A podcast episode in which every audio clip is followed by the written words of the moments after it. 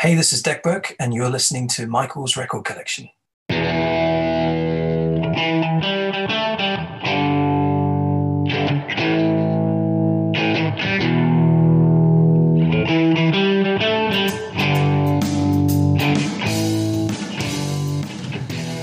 Hello, and welcome to Michael's Record Collection, episode number 37.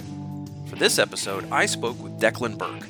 Dec was born in Limerick, Ireland, and moved to England as a teenager. He was brought up on melodic rock, but he fell in love with progressive rock. Dec's band Darwin's Radio made a splash in 2006 with a great debut album called Eyes of the World. That band put out two good records and played a great set at the 2007 Rites of Spring Festival, which I got to see, before they disbanded. He then caught on with the prog supergroup Frost for that band's second album as well as a live recording. But Dec Burke has been a solo artist since 2010, and he just released his fourth solo album, Life in Two Dimensions, in late September. I caught up with Dec recently to ask him about his background and his outstanding new record. Just as a reminder, you can follow Michael's Record Collection on Twitter at Mike's Records, and it's Michael's Record Collection on YouTube, Instagram, and Facebook. If you like what you hear on this podcast, please support the show at patreon.com slash michael's record collection and you can sign up for my free newsletter at michaelsrecordcollection.substack.com you can even email me at michaelsrecordcollection at gmail.com so there's lots of ways for you to get involved now let's get to that dec burke interview here we go welcome to michael's record collection i'm very happy to have with me today dec burke uh, just got a new album out called Life in Two Dimensions. Came out September 24th on Gravity Dream Music. And uh, Dec, thanks for your time today. That's a pleasure, Michael. Thanks for having me along, mate. So this is your fourth solo album. Came out with Destroy All Monsters in 2010, uh, Paradigms yeah. and Storylines the next year, and then Book of Secrets in 2016. First in a few years you are a guy who is, I think, known in at least in progressive rock circles for your guitar work, but rumor has it you started out as a keyboard player. Uh, yeah, that's very that's very very true. Um, well, early years, I, I, grew up in Ireland before we moved to the UK. Um, musical family. Um, mum and dad played in uh, the Irish uh, show bands.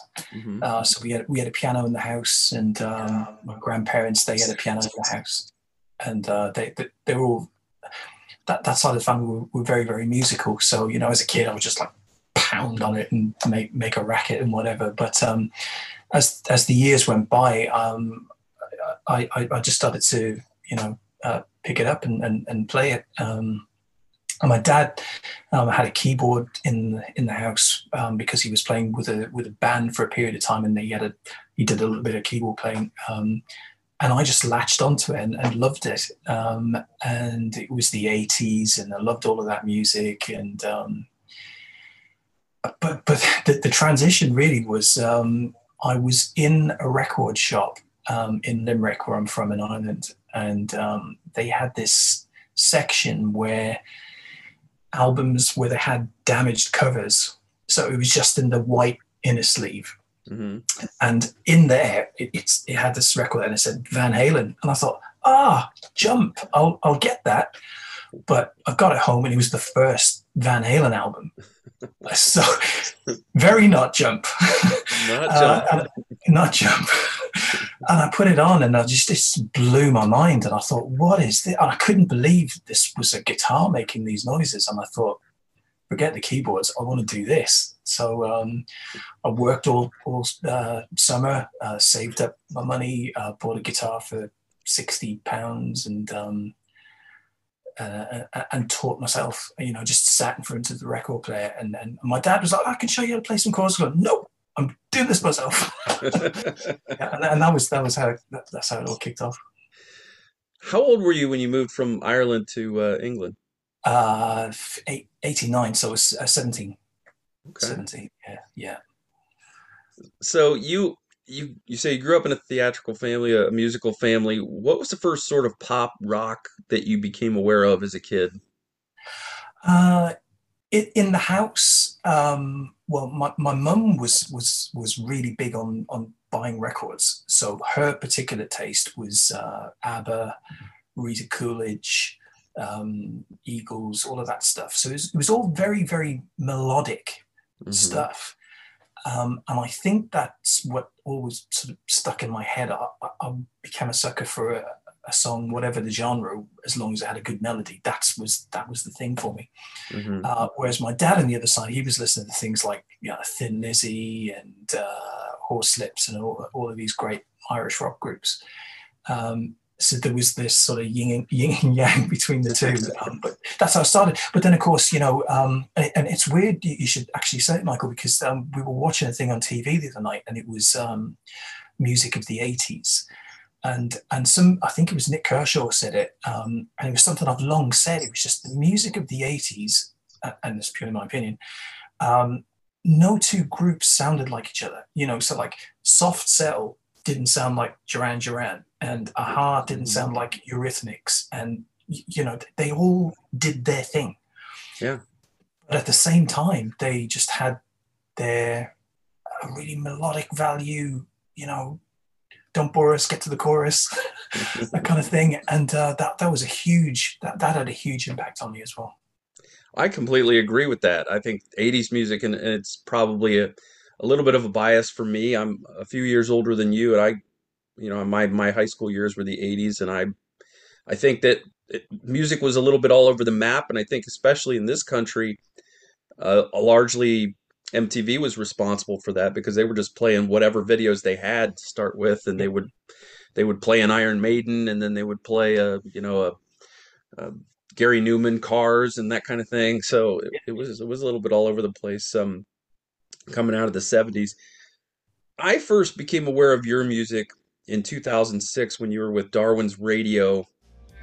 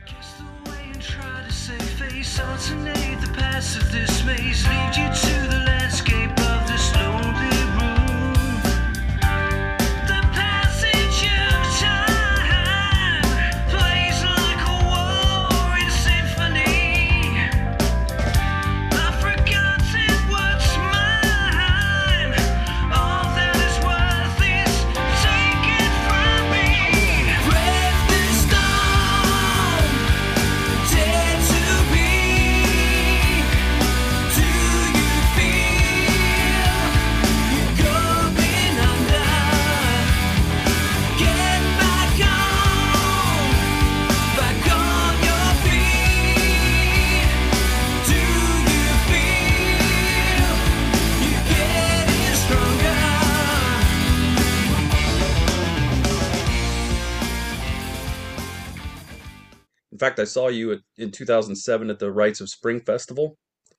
Okay, um, wow. I was there. Um, wow. That was my I, that was my first prog rock festival. So um, so there, thank you for being there and, and playing.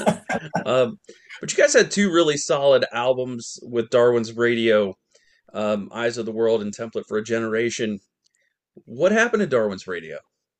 Um, I, I, I think it was just a, a combination of things. Um, you know, I think I'd got to a point where I either really wanted to do it or hey, let let's not let's not bother.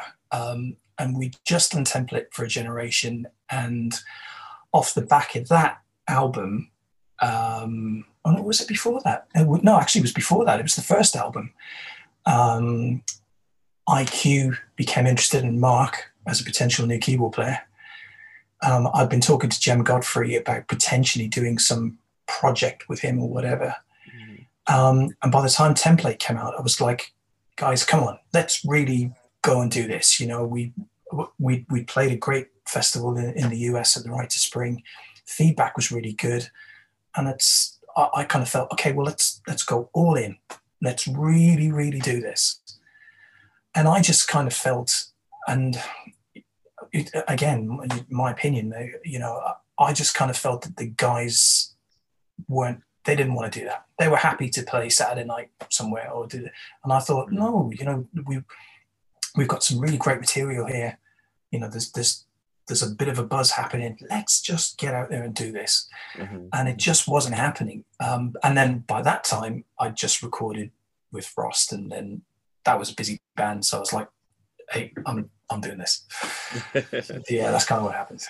yeah. So yeah, it sounds like you you were ready to take that next step um, musically, and everybody else was happy to have their day jobs and and just uh, you know they, yeah. they wanted a paycheck and you wanted to you wanted to go move forward yeah. i guess let's talk about frost a little bit how did you and jem hook up and how did you become a member of frost for the experiments in mass appeal album and then you you were at RoSfest again because you had a live album from that the philadelphia experiment yeah um i get well i sort of uh I drove him crazy, I think. But basically, what had happened was um, 2006, uh, Eyes of the World was out. And we, we at the time were just on every uh, internet forum trying to, to plug the fact that, hey, we're a new band, we've got an album out. A few places I, would seen some comments uh, from, from this guy called Jem Godfrey. I didn't know who he was. Um, and he said, you know, really like this album, love the singing, blah, blah, blah.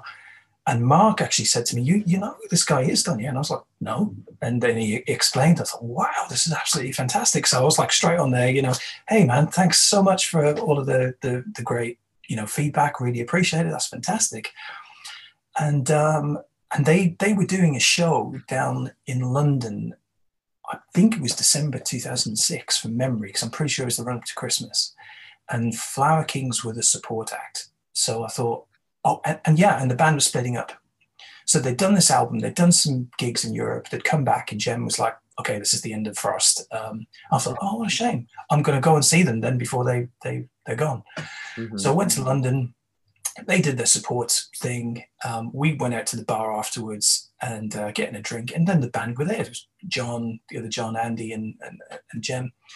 And uh, and I thought, I've got to go up and say hello. So I walked up and said, Hey, Jem, I'm, I'm Dec from Darwin's Radio. Just wanted to say thanks for, you know, um, all the kind words. He says, Oh, no, no, we need to have a chat. I'm doing this project called Dear Dead Days. Everybody got an explanation for a world that is lost sensation. Nothing saves the feelings we forgot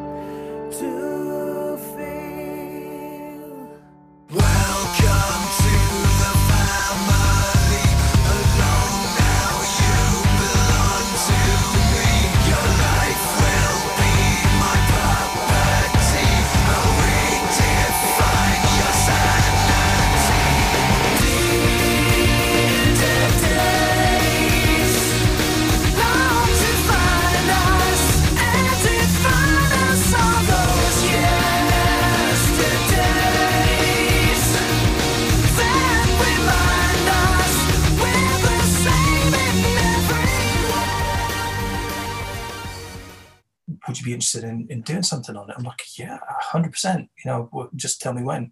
And um, it was the days of MySpace, actually. Yeah. And on the on the on the page, it was like uh, Jem Godfrey, and I remember I signed in and had a look one day, and it was Jem Godfrey, Dec Burke. I was like, oh, this is going to be really cool. And a few days later, Andy Edwards, and and all eventually it was all of the Frost guys, but with me, and I was like, right, so this is going to be Frost again, but with me involved. Um, yeah, right. So then, then the demos uh, for the for the new album started to come around, and I thought this is just amazing music, and um, and predominantly uh, my, my, role in the group was as as a singer, um, which I was maybe a little bit uncomfortable about. As I've, I've always been someone I, I classify myself as a guitar player that sings rather than being a singer that plays guitar. Okay. Um, so you know, and then but it was an opportunity to you know to be to be part of it. So um, went went down, and the recording process for the whole thing was was such great fun. I don't think I've ever laughed so much in my whole life. We we had a, week booked out to do the, the vocals, and I think we'd done them in about two and a half days. And then I did a few little electric guitar bits and some acoustic guitars, and then we just went to the pub was, that's my memory of that of that album. Um, yeah. And then we went out and we, we gigged. So yeah, that that's sort of long story. That's how that came to be. Yeah. So Dear Dead Days was the he initially thought that was the project name. It ended up becoming my favorite song on that album. That's a, that's a tremendous song.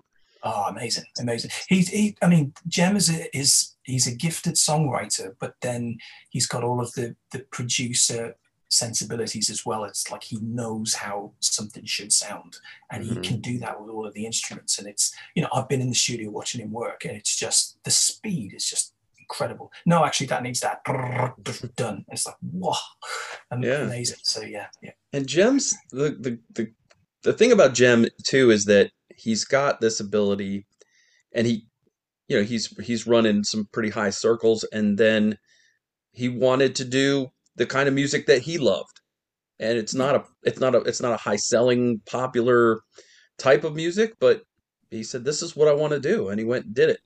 Yeah, yeah, yeah yeah, and, and, and did, did an amazing job with it. You know, I mm-hmm. think it it really shook up the whole prog fraternity. I, I guess it's it is quite a small pool, and then you've got all of these almost sub genres within prog, and I think you know he had a vision for what he felt. I'm putting words in his mouth here. Uh, what he thought it should be, and and he did it, and, and he did it with aplomb. So it's yeah, amazing. So Frost has had some some releases since then. What were you were you just busy working on your own stuff, or were were you just not interested in continuing with Frost as just a, primarily a singer? What happened there? Um. Okay, so it was the we we done some support shows with Dream Theater, and then after that there was the live album, and then we did. Um, oh, what's the song? The, the, the Dividing Line as a studio track on that album.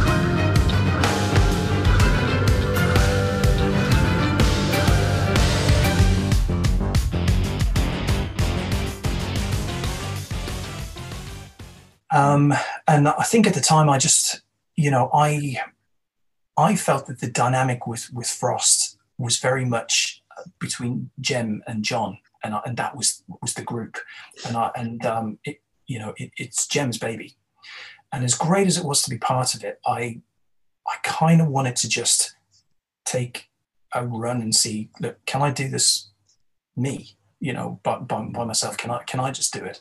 And and take a run it up the flagpole and see if it works or not. And I guess I kind of had to do that. And I think at the time as well, you know, um, Jem wanted to continue with the group as a, as a four piece, you know, more, more of uh, him handling vocals, John handling vocals, and there wasn't a need for a second guitarist. So mm-hmm. I think all of that came to a, a point, and it was in a period where Frost was quite inactive. There wasn't, you know, okay, that album had happened, but I don't think there were, were many gigs. There was a, there was a period of time where, where, where things weren't going on. And it kind of just faded away. And uh, I went and did. And when Jem started back up, he, he got back. in. And then, of course, John Jowitt wasn't involved anymore. Um, Andy had gone by then as well. Um, and, um, you know, so they, they continued doing that. And I went and did my thing. So a, every, every now and again, I'll, I'll I'll um, get an email or speak to, to Jem online, but it's, you know, busy people just doing different things. But it was amazing. It was absolutely amazing to be part of it. Yeah. Well, I I tell you, your your first solo album, Destroy All Monsters, was one of my favorite albums that year.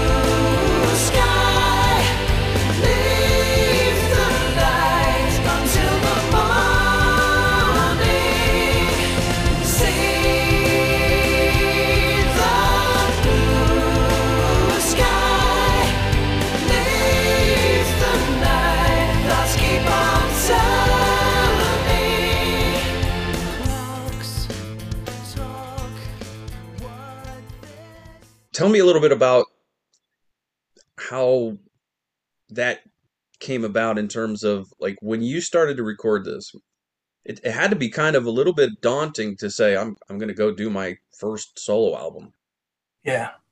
Yeah and uh, you know in hindsight i think it was um, i didn't know very much about recording. You know i i bought the stuff. I tried to do it myself. Um, i think there's some great songs on there but um, i was never happy with the the, the mix and how it, it came to pass. Mm-hmm. So it's funnily enough, I'm actually in the process now of reimagining a lot of, uh, of, of those songs. And I'm actually going to share some bits on online work in progress, not like, okay, here's the finished thing. Oh, here's where I've got to today with this. Stick it on, see what people think about it, and and get back to do it. So yeah, it was it was very very daunting, um, and I don't think it was until um, the second album where uh, the guys from Carpentry in Sweden um, were saying, "Hey, look, you know, do, do, you need do you need some help with with the next one? What, what, songs have you got?" And I said, "Well, to be honest, I don't. I haven't got a lot. I've got three or four. And uh, Stefan contacted me and just said, "Look, get get some songs together that you would classify to be an album and send them to me, and I'll start producing it." Um, which is what happened, and that's how the the second album came to be. Mm-hmm. Um, so yeah, sorry, I've, I've digressed from your original question. No, that's fine. it's, it's fine. I, I, was just I was just curious, you know, as, as to you know when you you have been in a band situation for a while and then you go out and do your first solo album. There's always has to be some kind of yeah. How am I going to do this kind of you know? Oh, absolutely, absolutely. It was yeah, fear factor times a hundred. yeah. So let's take a, a, a, walk through this Life in Two Dimensions album. brand new album. Uh, you produced it. So obviously you must have learned something from doing your first three albums. Yes. Yes. yeah. I well, I think you know with with the, with with the first three, I think there's a there's a progression, and I kind of got to the point with Book of Secrets where I really just wanted to take a hold of it and say, look, in my mind, this is how I'm hearing it, and this is how I want it to sound. Um, and I needed I needed that um, outside ear mixer that could say, okay, well, tell me what you're hearing and I'll realize it for you.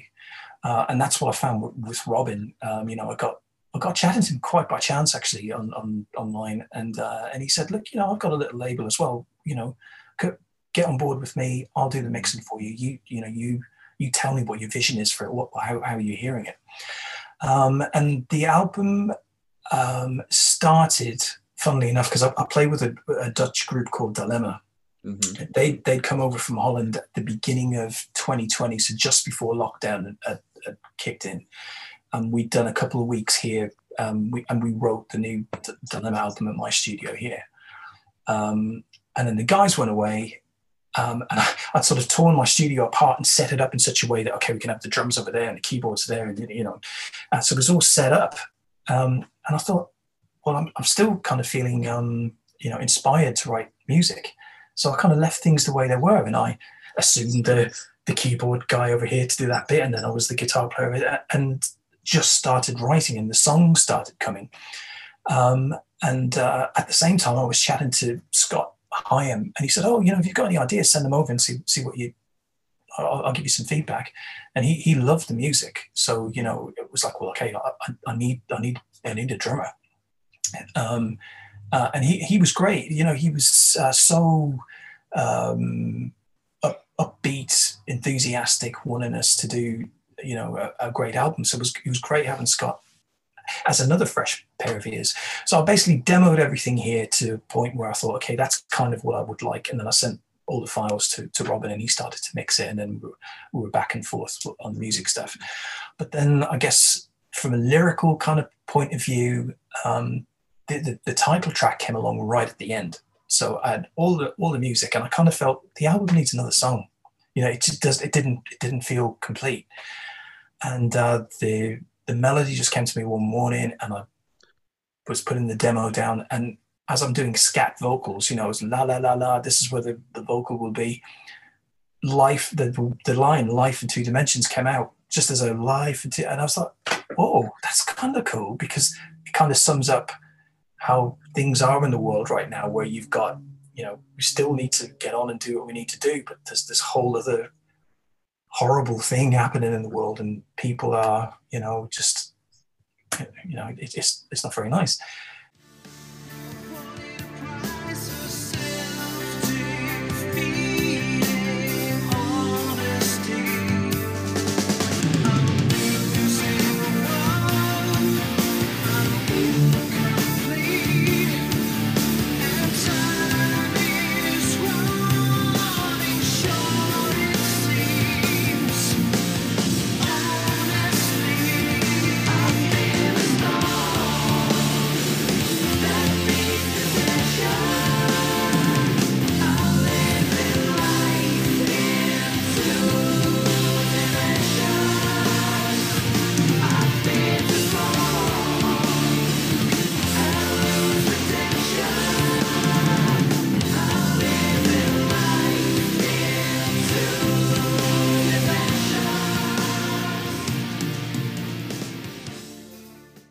kind of felt like that people were living in two different dimensions to everything and how how kind of put myself in the driving seat of you know okay well how would our character feel about all of this? And it was the guy who's you know wake up at the start of day you know my mind's going how do i feel about all of this and uh, how things un- unravel? And and and thematically that that's kind of in other songs across the album. But then you know there's there's other themes things that drive me bananas, like just endless advertising. I mean, I swear to God, I go and make a cup of coffee this, you know, and it's like, Dec, making a cup of coffee, sponsored by Nescafe. And like, it's enough, enough. We get it. It's, you know, it's just advertising gone mad. So that, that, that's a pet peeve of mine. So I thought I've got to write a song about that. Um, and um, at, the, at the tail end of 2019, um, I, I, lost my dad. Um, so it was a really horrible period. And then, of course, you know, my mum. Sorry to hear that. Thanks, Michael. Um, my, mum was all of a sudden living by herself, and because of lockdown, I couldn't go over and give her a hug. Mm. So that was on my mind. So, uh, fly, fly with broken wings is is, is about that. Okay. Um, so all of these different themes. Yeah, you you mentioned that you talked about the lockdown a little bit. How much of this album was written and recorded during during that lockdown period? It was all of it. All of it, yeah. So they mm. Um, I think I started, would have been um, probably about March 2020. And then it was written and done by, I'd say, early, well, end, end of July, early August. And I had all the bits. And then I, it was like from August to maybe September, putting it all together. And then who am I going to get to play on it and contacting musicians. And then this time I was talking to um, Robin at the, the, the end of 2020 and then he started to mix it beginning of um, February 21. Um, and then uh, it just we needed to get it ready for there's certain slots where you would release an album so we were trying to think, okay, where, where it's going to be best placed, and it was like, well, it's going to be September. I was like, oh, really? So like the album was like done for months, and I'm like, I can't, I want to play this for people, and I can't play it. Yeah, yeah, that's uh, that's boy, that's that's that would be the the worst. I mean, Tom Petty said the waiting is the hardest part, right? So yeah, hundred percent. Uh, let's tell people who you're talking about. So Robin Armstrong is uh, from Gravity Dream. He um, mixed and mastered this. You wrote all the songs. Artwork was done by Robin Z. You did electric and acoustic guitars, keyboards, vocals, drum programming uh, on the song Energy. Scott Higham, people will know from uh, Pendragon, I believe he was t- in time with uh, Pendragon. He, he did the drumming uh, and percussion. Uh, Rainier Siemens uh, on bass, Guillermo Aguiar on bass, on trapdoor, and cello on this time. Yeah. Kristoffer Gildenlöw did bass on a couple of songs. I, you know, I have to tell you, it's. I think it's Steely Dan is the only other band I know that that uses this many bass players on an album. It's it's really it's really odd actually how, how that came to be because um, uh, Guillaume was going to do bass on the album full stop and uh, be, because of commitments he couldn't but by then he'd done like the cello on um, uh, on this time and he'd done trapdoor which I thought that's just uh, amazing we've got to got to keep that and then Rainier contacted me and said, Decker, look, if you need help with bass playing, you know, I'm, I'm here. And I'm like, okay, well, I, I, I need I need someone to do the bass. And then Chris was working on his album and he said, oh, I'd love to hear some of your demos from, from the new album. So I was sending them over. He goes, oh, I can imagine a great bass line on this. And I was like, okay, well, can you send me? And what he'd sent on some of the songs, like, that's exactly what that needs. So in the end, yeah, there was three bass players, and I was like, wow, you intended to have one. Um, Robin Z did the piano intro to Paper Fortress. Yeah, uh, beautiful uh, piano intro to that song. And and uh, did Robin Armstrong also do some backing vocals on this? Yeah, apparently so. I mean, all, all the stuff went across, and uh, he, you know, he he's a producer in his own right with what he does with Cosmograf. Mm-hmm. So he came back to me with some of the songs and said, "Dec, I was hearing this on there. What do you think?" And I was like, "Sounds great. Keep, yeah. keep it. You know, there's no point in me re- redoing it." So I said, "Brilliant. You know, keep keep it in there." Mm-hmm. Um, yeah. Are all the other harmonies yours? All, all of all the vocals, I believe, are, are me. Yeah. Yeah. Yeah. Okay. He, I think Robin may have done one or two bits, but I'm I can't. I'm struggling to hear hear, hear it, but I think it's just me. okay. It's funny your story about life in two dimensions because I don't know how many times I've heard stories about musicians who said, "We need one more song for the album," and then they they come up with something, and it ends up being the best thing on the album. And you you obviously felt strongly about this, uh, at least the phrase, because you named the album after it. Yeah, yeah, it's it's it's really peculiar. It's um because what happens is what, what I find anyway is that you have a collection of songs and you listen back to them and you go, okay, right, is this a group of songs that will sit together? Because sometimes you you'll write songs and you go, okay, that's so different to that. Like I can't see how that would fit. So then you'll kind of maybe I'll keep that for something else and you keep writing. But the the, the group of songs I felt, you know, strung together quite well, but I needed something that and I had the sort of running order in mind, but I needed something was that kapow opening track, yeah. and I didn't feel it was there yet. Um, and um, I just, uh, it, it, just, well, the, the, melody just came along, and I thought, yeah, okay, that's it, that's it. Yeah. so this Life in Two Dimensions is a great opener because it's got that that energetic opening. It, it gets you going. The the oh, riff oh, cool. backed by a, like a it's like a subtle keyboard underneath this guitar riff it's just it makes it pop even more and yeah. it's it's a tremendous opener and then you you go into emergency which is kind of has this kind of otherworldly keyboard sound in the intro Thank you.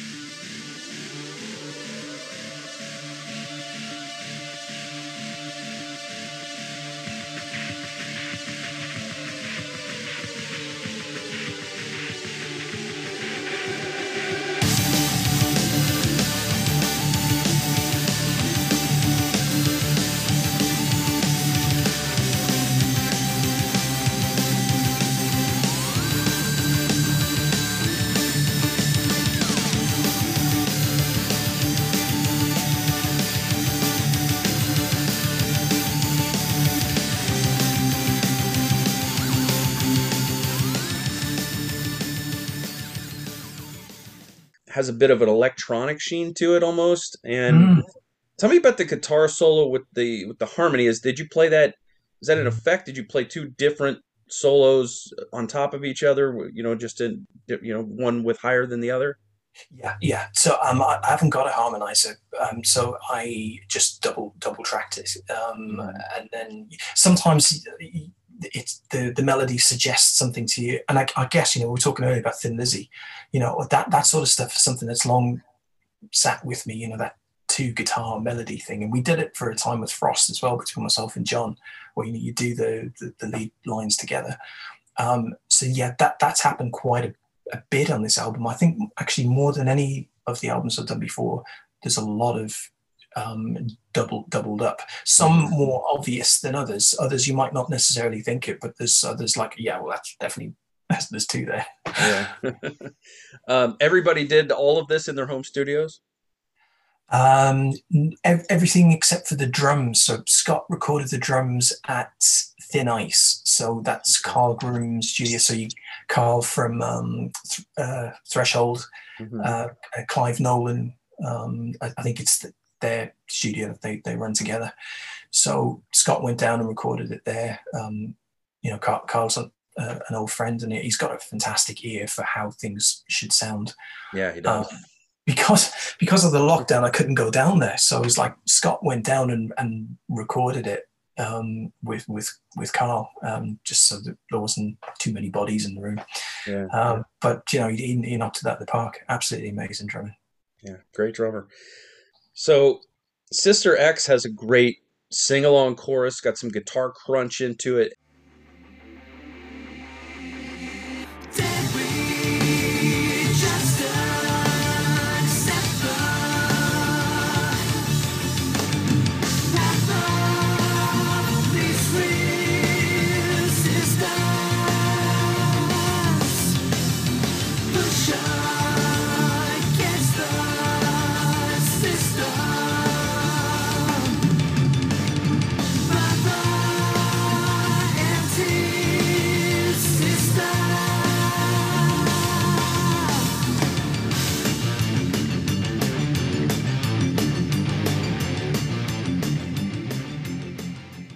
And a killer solo. I wanted to kind of pick your brain on guitar soloing because some of these songs have two or even three guitar solos in them.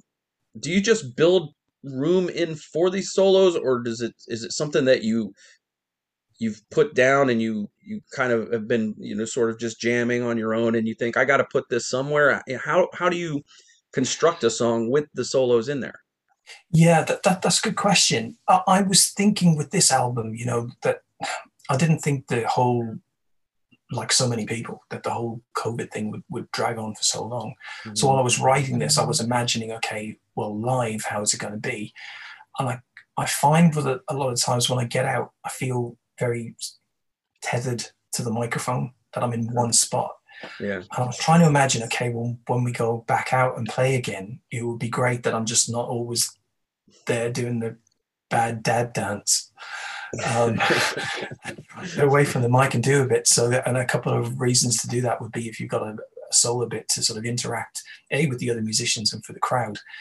Um, but I think as well with with a lot of the songs on the album, there's a real sort of energy, upbeat feel to them, and it kind of felt to me, you know, let's let's get a great chorus in there, let's get a cool guitar solo, maybe another outro solo, and maybe you know just to keep that you know up tempo, because as as much as the the themes maybe for the for the album in some songs are even a little somber, the the energy of the music counteracts that, and I, I was trying to think, okay, well then when we um, present that on the stage how is that going to look and whatever. So I wanted it to be, you know, when you look at it, there's a bit more movement rather than one guy st- stood there. So that that's kind of the reason why. Yeah. It's interesting that you just talk, talked about upbeat and you just talked about being able to play live. And now we're going to talk about a song that's a ballad that's got cello in it and it's not an upbeat song this time, which is is still I think for me one of the album highlights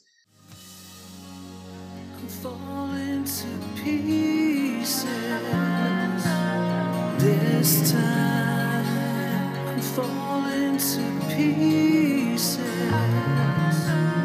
This time I'm falling to pieces. This time.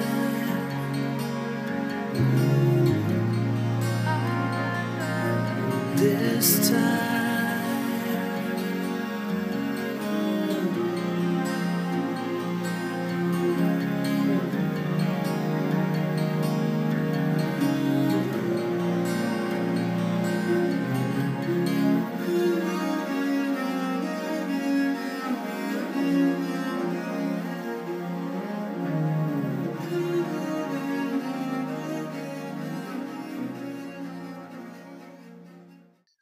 How do you write a song and then think this needs cello?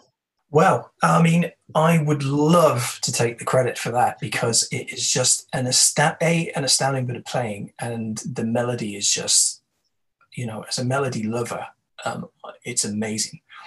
And I sent the song to, um, he, he, he, goes by the um, the name Ghost, so we call him Ghost, uh, okay. and uh, I sent him that, and he sent that back, and I was just jaw on the floor. I just thought that is just the most beautiful thing I've ever heard.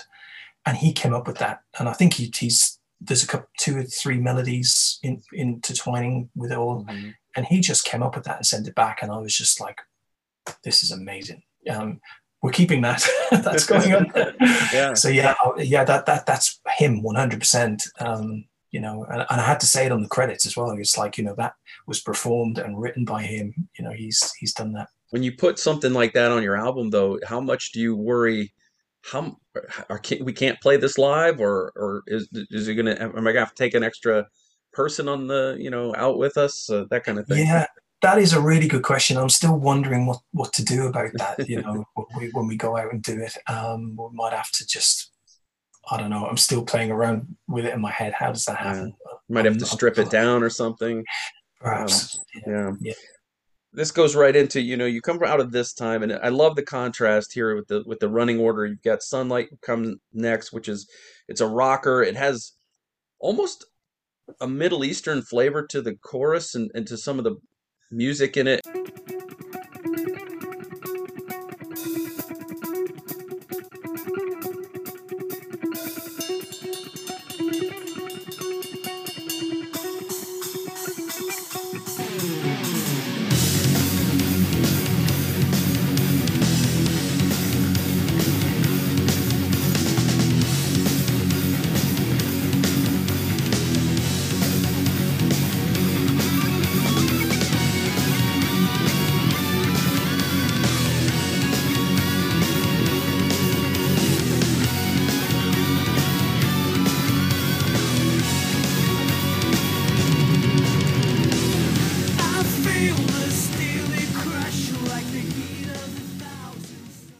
Wondered what you were listening to, what was inspiring you at the time.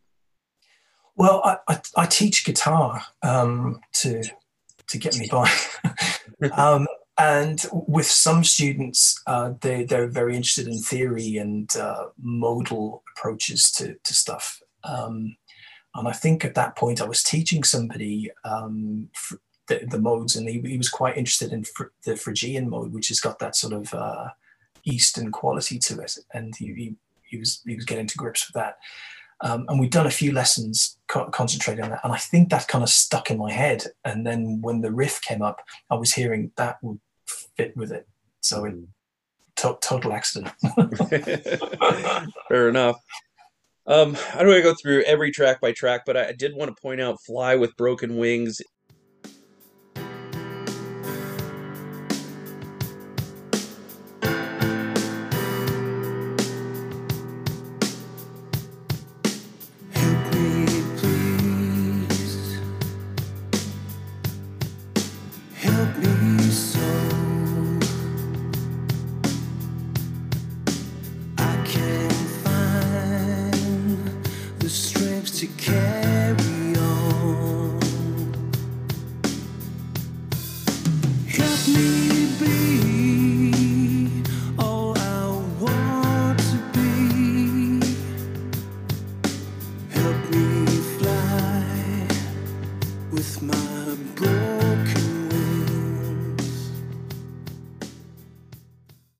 Stylistically this song stands a little bit apart from all the other songs and you you've already touched on the you know sort of what went into that uh thematically.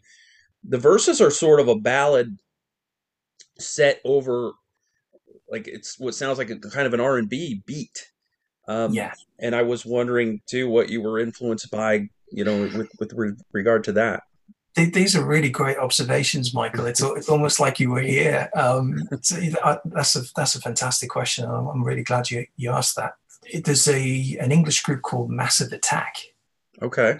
Um, I, am not sure if you're aware of them. Yeah. But um, they they they did this song where it had that sort of feel to the to the the music of it, um, and I wrote that song on piano um, and it was just a ding, ding, ding. And I wanted to keep the piano so basic, like no embellishments, just chord to chord, mm-hmm. really yeah. straightforward. And that sort of beat just um, uh, suggested itself. So when I sent the song to to Scott to to um, you know what, what do you think will, will you know uh, rhythm wise on this, and I had like a really bad program drum beat to it to say this is the kind of thing and he came back with exactly what I was thinking about from that Massive Attack song, and it, it just it, it, fitted in with it. So it's like, yeah, that's that's perfect. And for the for the verses on that, it's more like it's almost like a um it's like a prayer almost. It's every, every verse is like you know, help me, Mhm. you know, and then every every line is help me and, Yeah. and so on. So it did fit with that. It was it, it was almost like um, what's that Porcupine Tree song? Um, Collapse the Earth. Oh yeah, collapse the light into earth. where it just like builds and builds and builds and builds. I, I'd, I'd love that. That that was just um, so that that that kind of influence is in there Yeah. in its own little way. Yeah. lyrically you talked about the help me and i wondered too is is the are the lyrics on this album indicative of your mindset during the last year uh, or were you trying to get in more of a metaphorical space where you're you're trying to be every man or was it a combination of the two It, it, was very much a combination of, of the two. You know, it, it was an incredibly hard year for me. And hey, who didn't have a hard year? You know, it was it was just it was difficult. You know, hey, we're in this situation now. Okay, right. So there is an element of that in it, uh, without a doubt. Um, you know, and um, you know, personally, had a, a lot of stuff to contend with um, that was was in, in your face, and it, it wasn't it wasn't nice.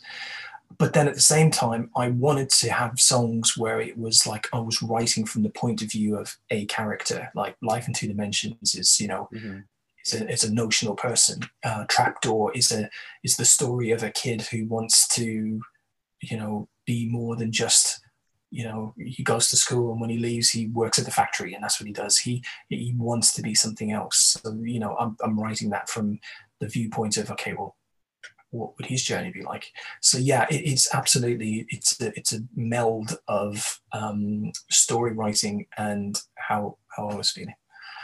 Okay. Yeah, because when I'm I'm listening to the lyrics and I'm thinking, it sounds like I really would like to give Dec a hug and tell him everything's going to be all right because he sounds like he's had a tough time. yeah. Um, Paper Fortress. We talked about the beautiful uh, piano intro.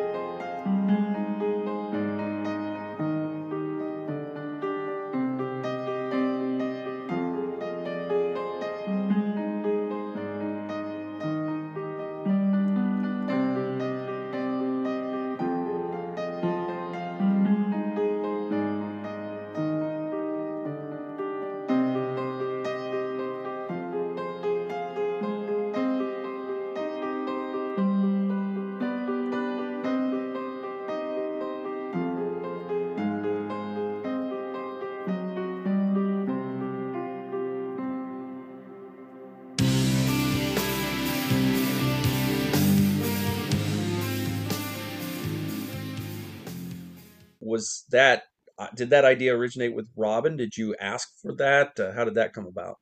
Yeah, I, I did, and and he wrote that.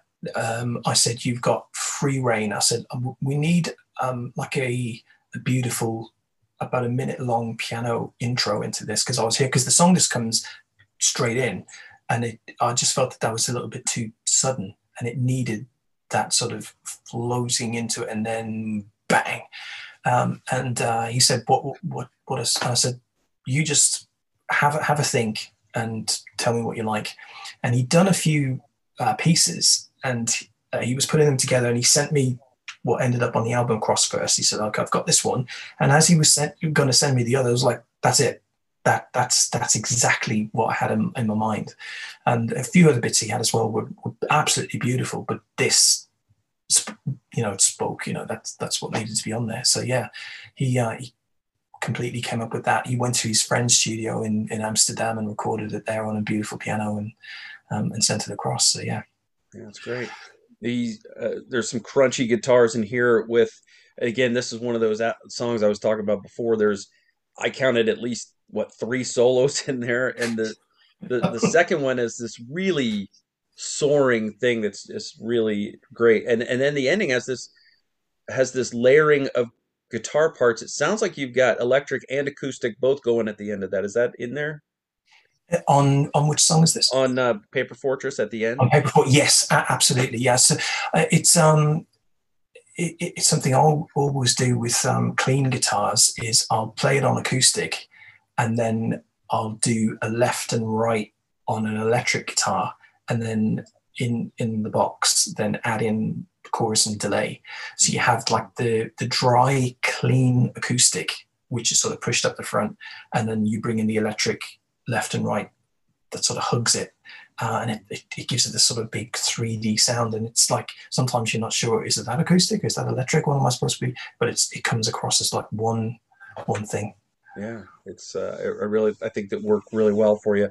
You you saved the two longest songs for the last two songs on the album. You, just had to had to show people you're still still progressive rock guy. You gotta have yeah. a couple longer songs. The last one's almost ten minutes long, but I have to tell you, and this is a big compliment when you when you hear this, a ten minute song that doesn't feel like it lasts ten minutes. Cool. Thanks. Thanks.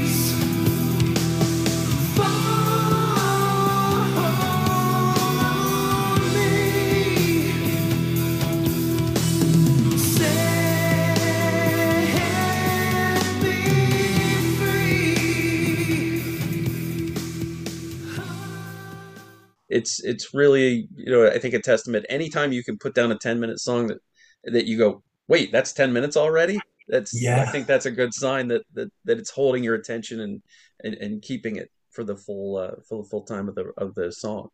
I'm, I'm blaming Spock's beard for that one, uh, and, and, and Rush as well. It's very heavily Rush influenced. But um, I, I, I saw Spock's beard in London once, and uh, uh, actually Mark took me down. He said, "You got to see this band. You know, they're, they're mm-hmm. just incredible." And uh, I felt that with their show. It was like these are long songs, clearly, but they're not. It didn't feel like I was stood there for 15 minutes listening to this. It's, yeah, you know, how do you do that? so was this during the Neil when Neal Morse was still in the band? It was. Well, actually, I saw Neil with the band in uh, Nottingham. It must have been about 99, 2000 they were mm. supporting Dream Theater on the um, Scenes from Memory album, and that was the last tour I think he did with Spox. And then the next time I saw them, um, it was uh, Nick's first um, outing as the singer, and he did yeah. an amazing job with that. Yeah. So Nick I've seen Virgilio. both incarnations. Yeah, yeah. Nick is now with uh, with Big Big Train. It's just a tremendous band, also. Um, yeah. uh, you mentioned Rush, you mentioned Spock's beard. I would like to talk a little bit more about your musical influences because you are, you know, your your music is often filed under progressive rock, but you have, I think, a fresh, modern approach to progressive rock. So, who are some of the people who influence you in terms of of your sound? I think um, fun, fundamentally it, it's the it's the melody aspect you know I, I like I like it to be melodic. Um, and I think a lot of that probably comes from 80s influences and you can probably hear that in the music. I you know I, I, I make no apology you know some of the songs do sound a bit 80s I don't care you know that that's what that's what it is. So there, there is that element in there as well but then at the same time there's a lot of really great new bands out you know, um, th- there's a Danish group um, that I just can't get enough of right now. They're called Vola, okay. and uh, super super heavy bands. You, you need to, if you've not heard them, Michael, you need, really need to check these guys out. And um, but super melodic as well. So I hear stuff like that, and that's tremendously inspiring. Uh, you know, I, I, love I love to, to hear stuff like that. But I've got so many musician friends and we're always talking and going, "Have you seen or have you heard such and such?" And you know, you're in, you, you're sending stuff along, and oftentimes you think afterwards, you know, I can't even remember what that band was, but the the the the germ, the seed of what they stand for sort of sticks in your head mm-hmm. um, as, as a writer, and you, you kind of remember that, and you kind of think, God, who's that band? Who, and you, you forget. But then others will will will um, stick stick in your mind more readily. But you know, um, certainly love groups like Rush, um, Dream Theater were were um, a big influence. Maybe more, a few years back, maybe not so much these days. Um, Frost was was an, was an influence very much. You know, I, I love what uh, Jem was and still is doing with the music. It's fantastic. Um, and then I, you know, I'm I, I love old groups like uh, Depeche Mode. You know, stuff like that. Um, the the the way that they produce uh, come at something that's a little bit more um, uh, electronic, but still got the rocks. If you've, you've, seen any of the live stuff, you know they've got the, the live drummer with them. Um, but it's still got the electronic feel. So it's it's almost like little bits of everything that oh I like that aspect, I like that aspect, and I kind of gather it all together and and it it ferments. yeah, yeah, it becomes Dec Burke.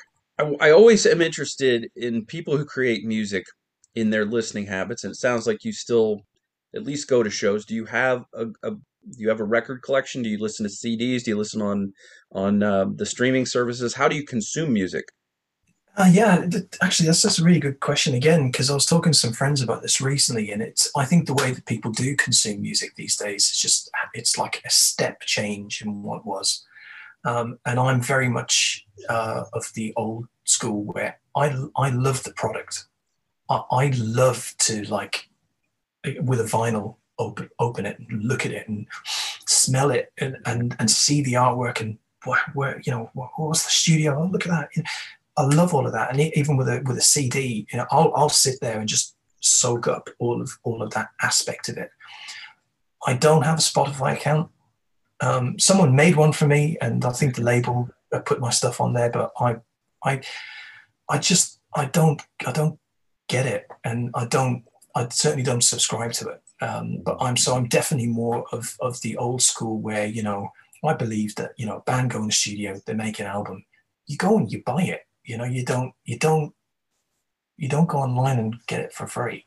Uh, yeah. It, it, you know, it's my it's my opinion, and I'm sure I'm sure people will, will shoot me down for saying it, but it's just I kind of I kind of think you know if you if you went to a restaurant you had a great meal, you you have to pay for it. If you didn't pay for it, you, would go to jail. yeah, yeah. It feels the same way with music. It's you know first fair. Yeah, I think for me, you know, I'm I'm like you. I'm a I'm a physical media guy. I have my CD collection. You see some of them back here. I've got my yeah. LPs. Um, I think that a lot of people do the streaming services out of convenience. You can you can carry around your phone with you, and then you have uh, every song ever written.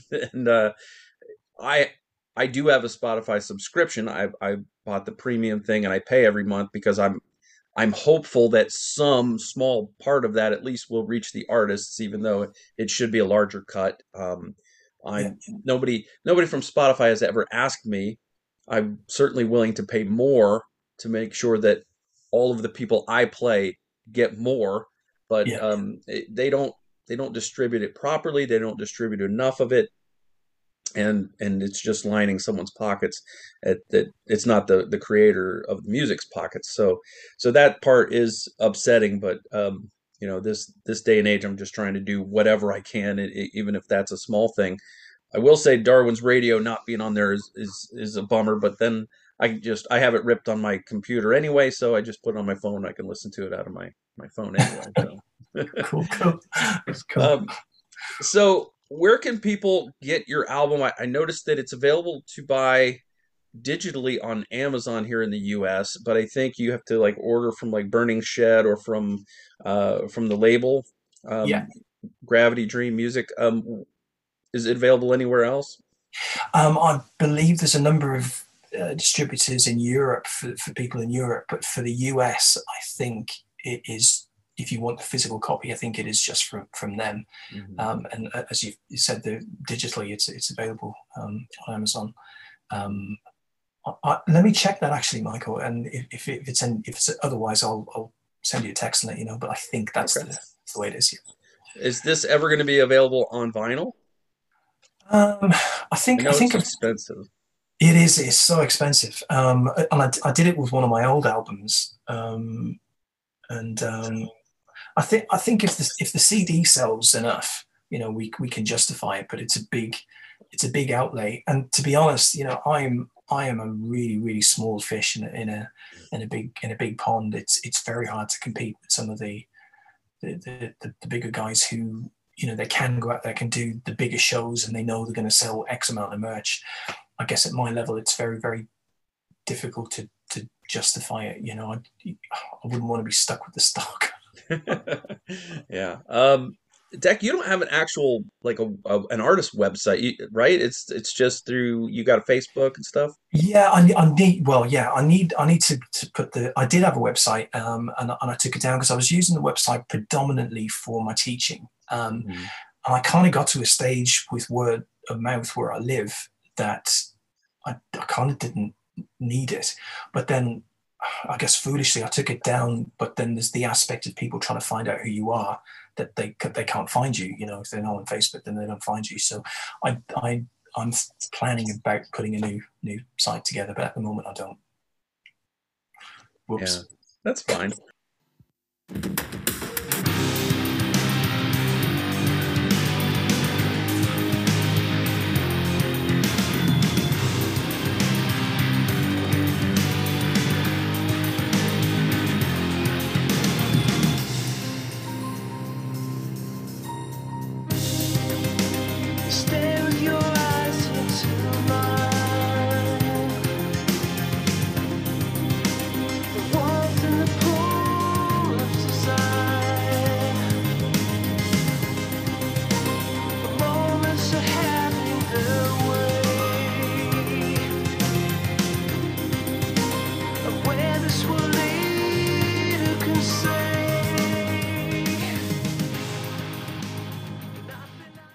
Things are loosening up a little bit as far as restrictions. Are you going to be able to tour? Are you going do you have a band ready to go out with you? Yeah, well, um, Dilemma, the, the, the Dutch group that I play with, we've got two gigs scheduled for April next year. Um, one in Holland, one in Germany. Um, and I'm kind of waiting to see how that goes because both of these have already been delayed twice. Yeah. So I want to see what the, the, the lay of the land looks like with those and how that goes off. And then it'll give me an idea of what to do with, with this. Um, but the plan is if I can get out, I'm going to try and uh, piggyback with another group. So go out and look, you know, hopefully the people that follow me will come along and hopefully the people that follow you will come along and between us we can, you know, sort of do it that way to make it worthwhile. Because, you know, I have done two gigs recently. Um, where are we now? October. Yeah, I've done two gigs this month just as uh, supporting um, a, a friend of mine. Um, but I did that uh, singing and playing guitar with uh, backing tracks for the rest of it because I said to him, my music doesn't really translate to sitting there with an acoustic guitar. You know, it's some maybe, but not all of it. Yeah. So I kind of did it that way, and that was a, that was a sort of testing of the water. But and talking to the venues there, they're saying they are starting to see the numbers creep back up. Um, and for what we had come out to see us for those shows, they were saying it was really really good, but then it was still you know half half full. Um, so I think there's just going to be a little bit of time yet to see see that get back because it, it needs to be worthwhile. You know, I'm going to have to hire people to, to play. I'm going to have to you know hire out um, rehearsal rooms and travel costs and all of that stuff. So it's it's a big outlay to say, okay, I'm doing these dates because I have to pay for it. Yeah, no kidding. Anytime you're using your own money, it's uh, it's something you have to seriously consider. yeah, exactly. Uh, Declan Burke, Life in Two Dimensions. This came out uh, in September. I I've enjoyed learning about this, uh, the making of this album. I've enjoyed listening to it quite a bit, and I hope it does you. really well for you. I hope I, I hope that it sells well and, and that people find it. And um, you know, I, I wish you the best of luck with it. And I really appreciate your time today. Thanks, Michael. It's an absolute pleasure and, and really nice to talk to you.